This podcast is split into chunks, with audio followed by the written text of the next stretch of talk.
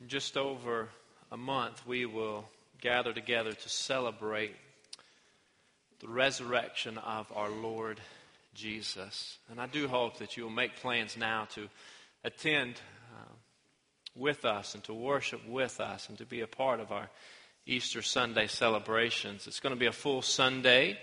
For you early birds, we'll have a 6:30 a.m. sunrise service, and then we'll have an 8 o'clock service, a 10:30 service, with of course Sunday school in between. And leading up to that Sunday, we've got a number of special events and services going on, and I would encourage you to pay attention and uh, the bulletin and other publications as you see uh, and read things about those. But, but beginning the, the first Sunday night of April, we'll have uh, an Easter series beginning and uh, some, some special guests from our community, and I hope you'll make plans to attend that. We'll also have noonday services during Holy Week on Monday, Tuesday, Wednesday, and Friday, short devotionals together, and even have a Monday, Thursday PM service as we gather together to observe the Lord's Supper uh, in the way that Jesus did on the night that he was betrayed. But on that Friday, Good Friday, we observe, we remember, and we celebrate the sacrificial death of our Lord Jesus in our place. And according to Scripture, according to Luke's Gospel in Luke chapter 23, Jesus was crucified that day between two criminals. And we read in Luke chapter 23 the conversation that Jesus had with those criminals. It says, One of the criminals who hung there hurled insults at him. Aren't you the Messiah? Save yourself and us. But the other criminal rebuked him. Don't you fear God, he said, since you are under the same sentence? We are punished justly, for we are getting what our deeds deserved. But this man has done nothing wrong. Then he said, Jesus, remember me when you come into your kingdom. Jesus answered him, Truly I tell you, today you will be with me in paradise. A criminal who was being justly punished, justly executed next to Jesus said, Jesus, remember me when you come into your kingdom. And Jesus answered him, Truly I tell you, today you will be with me in paradise. Now, this and other stories like this have become known as deathbed conversions. And a number of famous people have supposedly had these sort of experiences, from Mickey Mantle to John Wayne, uh, even perhaps Charles Darwin, and maybe you know of others. Uh, Perhaps even some within your own family have had an experience like this. And most of the time, there is no way for us to know whether such uh, an experience is uh, a legitimate experience of repenting of sin and turning to Christ, trusting in Christ for salvation, whether it's something that somebody supposedly made up in order to comfort family members or friends, uh, or perhaps even just a formulaic attempt to avoid hell just in case God is real. But is God unfairly generous to allow latecomers to the faith, those who have lived full lives of selfish pursuits and rejection of God, to have an eternal inheritance, inheritance, to experience the same reward same outcome, the same glory as those who have long served and lovingly worshiped and lived lives of devotion to the King. Is God unfairly generous? That is the question for us this morning. And then the popular parable of the prodigal son the young son asked his father for his inheritance early and went away and squandered his wealth on prostitutes and wild living. And as you know, and as you could imagine, when he came home and his father lovingly welcomed him back home, showed compassion to him. The, the older brother was a bit upset, and we read the older brother's response in Luke chapter 15, beginning in verse 29. It says, But he answered his father, Look, all these years I've been slaving for you and never disobeyed your orders. Yet you never gave me even a young goat so that I could celebrate with my friends. But when this son of yours, who has squandered your property with prostitutes, comes home, you kill the fattened calf for him. Is God unfairly generous? God represented by the Father in that story to receive and to welcome and to celebrate this wild son returning home. And earlier in our service, I read from Matthew chapter 20, the parable of the workers in the vineyard. And we read in that story in verse 1 that a landowner went out to the marketplace or to the town square, to the central square, to, to find some day laborers to come and to work in his vineyard early that morning. This would not have been an uncommon practice in that day, particularly in Israel. And during the time of the harvest, when landowners, when farmers needed extra hands for the day, and so they would go out and they would search for someone or several someones to hire for the day. And we read in verse 2 that he agreed to pay them a denarius for the day and sent them into his vineyard. And we learned last week that a denarius was uh, considered a, the appropriate wage for a common laborer. It was fair enough, not too much, but it was fair enough, enough to make a living on. Perhaps we would consider this a little bit more than minimum wage today. And so he hires these day laborers early in the morning, 6 a.m., and sends them into his vineyard to work for the day, promising to give them a denarius at the end of the day. And then we read in the rest of that story that he went back to that marketplace several times throughout the day. He went back at the third hour, which was 9 in the morning. He went back at uh, noon, the sixth hour. He went again at the ninth hour at 3 o'clock. And then he went one final time at the 11th hour of what was considered a 12 hour workday, not counting breaks, 5 p.m., to find additional workers to come and work for the day in his vineyard. And each time he promised them to pay them whatever is right. Now we know from the last several weeks, and probably much longer than that, most of you, that Jesus told stories like this in order to invite us, invite his listeners into the story to identify with particular characters, to find ourselves thinking the things that, that characters in the story would have thought, to imagine ourselves there. And, and finally, after he had invited us in, his listeners in, he would communicate to us incredible spiritual truths. And in this particular parable, the primary truth that Jesus wanted to communicate comes at pay time and in the dialogue that followed. You've heard of payday. We all look forward to payday if we've got a job, but in that time it was pay time for a, pay, uh, for a day laborer because the day laborer did not know that he was going to have work the following day. And so it was the custom of the landowner, of the land manager to pay his day laborers at the end of the day, 6 p.m., when evening came. So pick up the story with me again in verse 8 of Matthew chapter 20.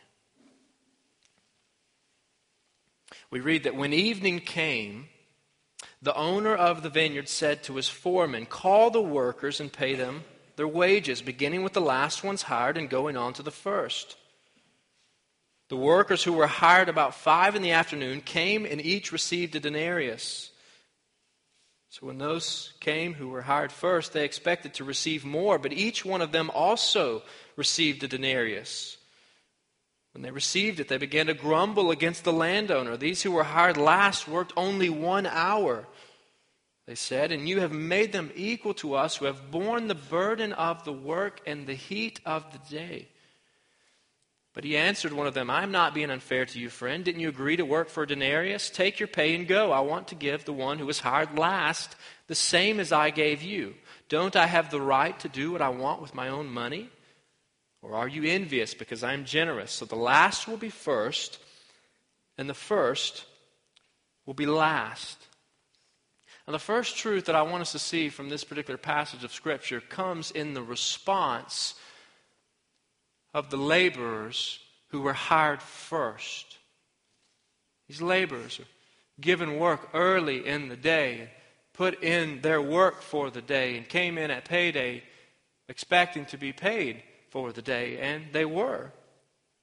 But when they realized that others were being paid more than their fair share of money for the day, when they received a denarius like everyone else, the text says that they grumbled against the landowner. They grumbled against the landowner because they had what? Worked for the full day and worked during the heat of the day. They had done the most work. And if we're honest this morning, we can identify with their anger, can we not? If we were in their shoes, most likely we would expect the same thing.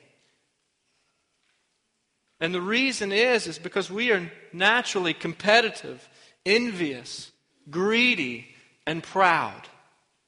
As human beings, as men and women, we are naturally competitive, envious, greedy, and proud. All of us have a worldview that naturally centers around ourselves. What is best for me? What is most advantageous for me.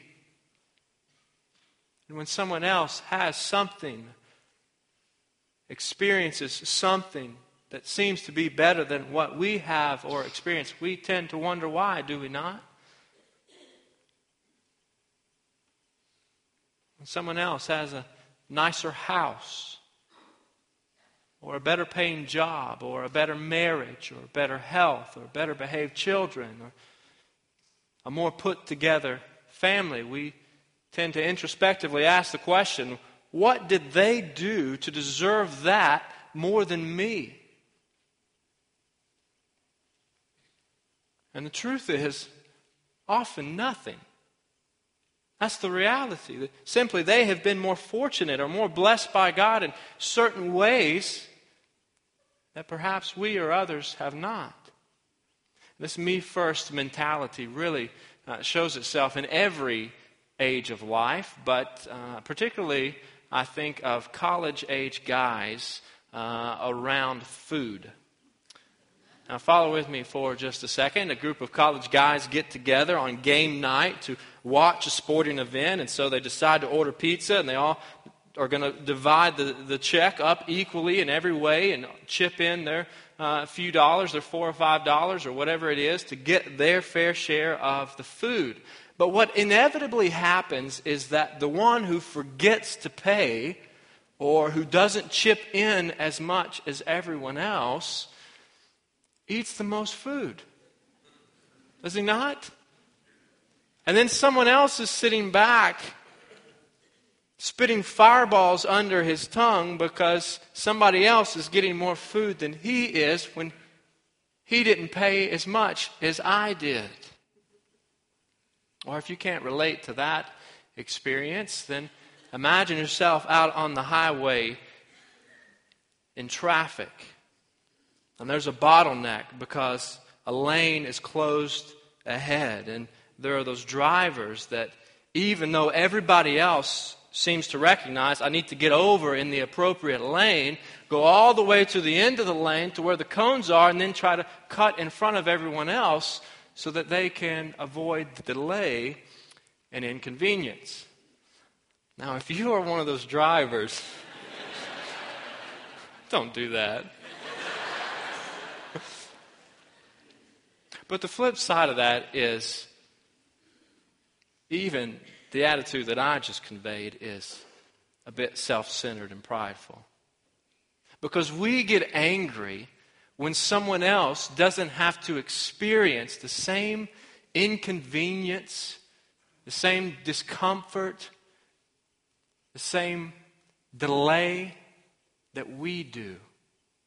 And that's just like the, the laborers in this vineyard who were hired early in the day. They were upset because the others didn't have to work all day. They didn't have to do as much work. They didn't have to work in the heat of the day.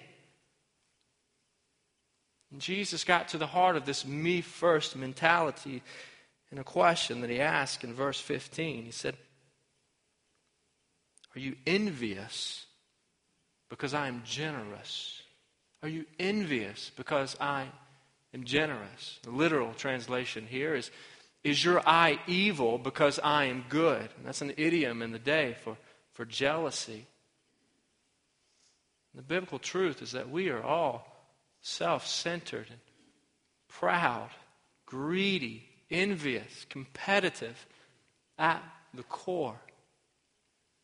And we get upset when others experience more than we do more good, more success, more money,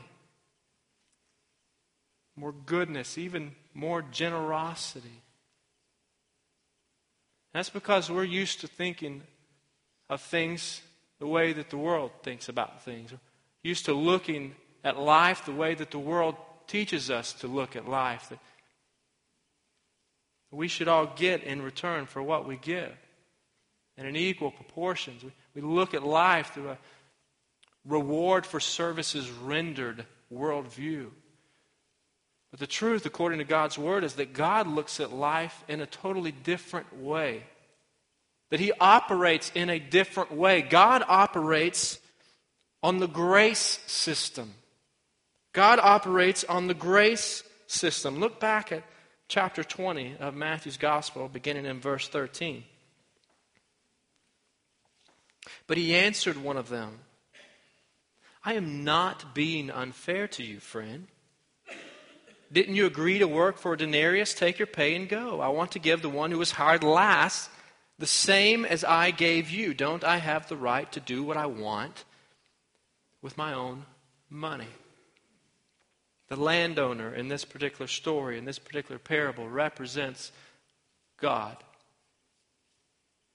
and gives out of his abundance. Not treating anyone unfairly, and even giving beyond what they deserved. And the truth is, in God's kingdom, no one receives less than they deserve. No one receives less than they deserve. No one gets ripped off. No one gets shortchanged. No one experiences the wrath of God that doesn't deserve to experience the wrath of God.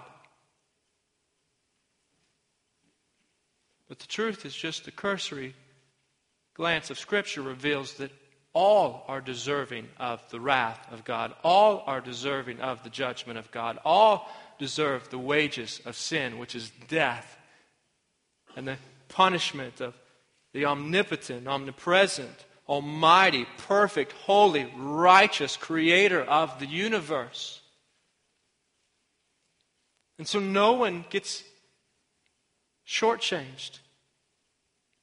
No one gets less than what they deserve in God's kingdom, and many receive far more than they deserve. Many receive far more than they deserve. And those that were hired in this parable at 9 o'clock and at 12 o'clock and at 3 o'clock and at 5 o'clock received far more than they deserved for their day of work. Because the landlord, the master, chose to be generous out of the goodness of his heart. The truth is that we serve a God who is compassionate and merciful and good and loving and gives out of the goodness of his heart. And the truth is, everyone in God's kingdom, every servant of the king, receives far more than they deserve. Even those in this story that were hired at the beginning of the day were hired out of the grace of the landlord. Let's be honest. Truth be told, we, we are much better off that God operates on a grace system. Because apart from the grace of God, every one of us would not only deserve, but would receive the judgment of God. None of us would receive the wages of good services rendered because we've all missed the mark. All of us would receive the wages of sin, which the Bible says clearly is death. But out of the grace of God, the gracious character of the King, Creator, the landlord of the universe, he has extended salvation to those who trust in the name of Jesus. For the wages of sin is death, but the gift of God is eternal life in Christ Jesus our Lord. Ephesians chapter 2, beginning in verse 1. As for you, you were dead in your transgressions and sins, in which you used to live when you followed the ways of this world and of the ruler of the kingdom of the air, the Spirit who is now at work in those who are disobedient. All of us also lived among them at one time, gratifying the cravings of our flesh and following its desires and thoughts. Like the rest, we were by nature deserving of wrath. But because of his great love for us, God, who is rich in mercy, made us alive with Christ even when we were dead in transgressions. It is by grace you have been saved. And God raised us up with Christ and seated us with him in the heavenly realms in Christ Jesus, in order that in the coming ages he might show the incomparable riches of his grace, expressed in his kindness to us in Christ Jesus. For it is by grace you have been saved through faith. And this is not from yourselves, it is the gift of God, not by works, so that no one can boast. For we are God's handiwork, created in Christ Jesus to do good works, which God prepared in advance for us to do. Friends, salvation is by grace alone, through faith alone, in Christ alone. There's nothing that we can do to be good enough in the eyes of God. We don't do good works in order to, to gain from God. Instead, the works that we do, the devotion that we show, is in response to the goodness and the mercy and the grace of God who has saved us from our sin.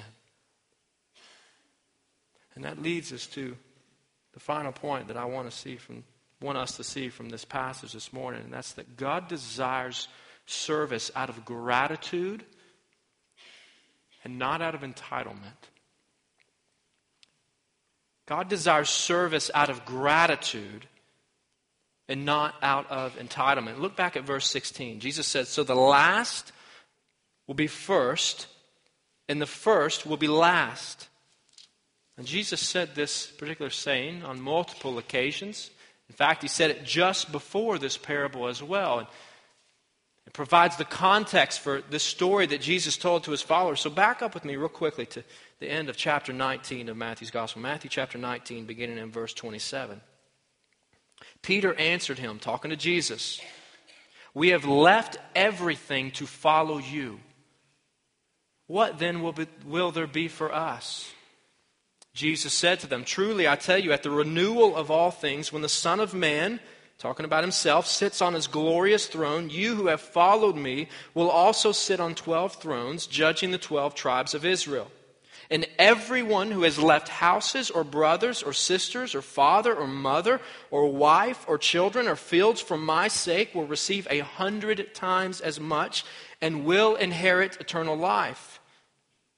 But many who are first will be last, and many who are last will be first. So Peter comes to Jesus and he asks him, What will we receive for, for giving up everything in order to follow you, to learn from you, to devote our lives to you? Will it be worth it? Will it pay off in the end? And Jesus' response is, It will pay off to the nth degree. But even so, that is not why you follow me. That is not why you obey me. That is not why you devote your life to me. And those that, that do, that simply outwardly serve the Lord in order to receive something solely for themselves in return have missed it. And because they have missed it, they will be called least in the kingdom of heaven. But on the contrary, those that have recognized the incredible and magnificent grace of God as displayed through the gospel of Jesus Christ will desire to faithfully follow after Jesus Christ because he is worthy. Because he's worthy of our devotion, because he's worthy of our lives, because he has treated us as we don't deserve. He's showered us with generosity. God desires those who, who serve Him out of gratitude and not out of a sense of entitlement. So, as we step back and look at the big picture of what Jesus was communicating through this particular parable, I think we learn that even though we are bent toward pride, God's abundant grace ought to motivate us to serve Him out of gratitude and love. Even though we are bent toward pride, we have a natural proclivity, a natural tendency toward pride. God's abundant grace ought to motivate us, move us, compel us to serve Him out of gratitude and love for who He is and what He has done. But before we simply tie that little statement up as a neat way of understanding this parable and put it on the shelf as if we've mastered it, let's think about how this intersects with our lives today. What does this mean for us today? How can we apply the truths of this passage, the way that we live today? I want to give you several ways that we can begin to do that. Firstly, let's repent of self centered obedience. Repent of self centered obedience. This is legalism. This is outwardly showing devotion and obedience to Christ without any inward heart transformation. And Jesus desires a heart transformation that is committed to Him, that recognizes who He is and responds accordingly. So let's repent of any and every indication of self centered obedience in our walk with the Lord, whether it's for the approval of of our God or approval in the eyes of someone else. Let's repent of it. Because even though we are bent toward pride, God's abundant grace ought to motivate us to serve Him out of gratitude and love. Secondly, let's cherish serving the gracious Master. Cherish serving the gracious Master. Those that are truly forgiven, those that recognize what they've been forgiven from because they've repented of their sin and turned to Jesus Christ, the Son of God, for forgiveness and reconciliation and restoration, ought to be characterized by a joy that is not available any other way. And the ones in this parable of the workers in the vineyard that were hired at the start of the day weren't able to enjoy working for the landlord because they were too consumed with making sure that others weren't treated better than they were. Let's not make that mistake. Let's cherish living for and serving, giving lives for our Savior because He's a good God, because He is worthy Let's have an attitude of, of worship and praise directed at Him in all we do. Attitude of worship through obedience, worship through devotion, worship through faithfulness to Him. Even though we have a bent toward pride, God's abundant grace ought to motivate us to serve Him out of gratitude and love. Thirdly, let's adopt a kingdom of God perspective. Adopt a kingdom of God perspective. As those who are part of God's kingdom, as His children, as heirs in that kingdom, according to Scripture, we need to begin to think like the king of that kingdom. And that means abandoning a self centered mentality and outlook on life. And not only showing great compassion and mercy and love for others in this world, but also desiring that they recognize and receive the same grace and compassion and mercy that we have received from God. Let's begin to look at the world through a gospel lens of grace. There's no place for competition. There's no place for envy. There's no place for greed. There's no place for pride in the kingdom of God.